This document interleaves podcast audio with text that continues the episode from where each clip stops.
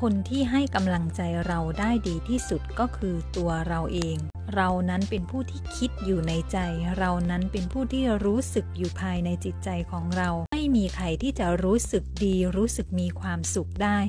นอกจากตัวเราเอง เราจึงต้องค้นหาว่า พลังของเรานั้นอยู่ที่ไหนภายในตัวของเรา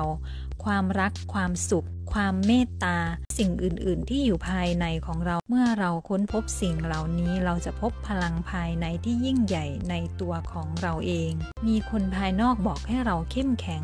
มีคนภายนอกบอกให้เรามีกำลังใจให้เรา รู้สึกดีให้เราทำตัวให้เบิกบานร่าเริงแจ่มใส แต่เราก็ไม่อาจทำเช่นนั้นได้ เป็นเพราะอะไร เป็นเพราะว่าใจเรามันไม่มีพลัง ใจเรามันไม่มีกำลัง เราจึงต้องมาฝึกฝนให้ใจตัวนั้นมีพลัง ด้วยการเติมพลังที่ดีให้ใจทุกๆวัน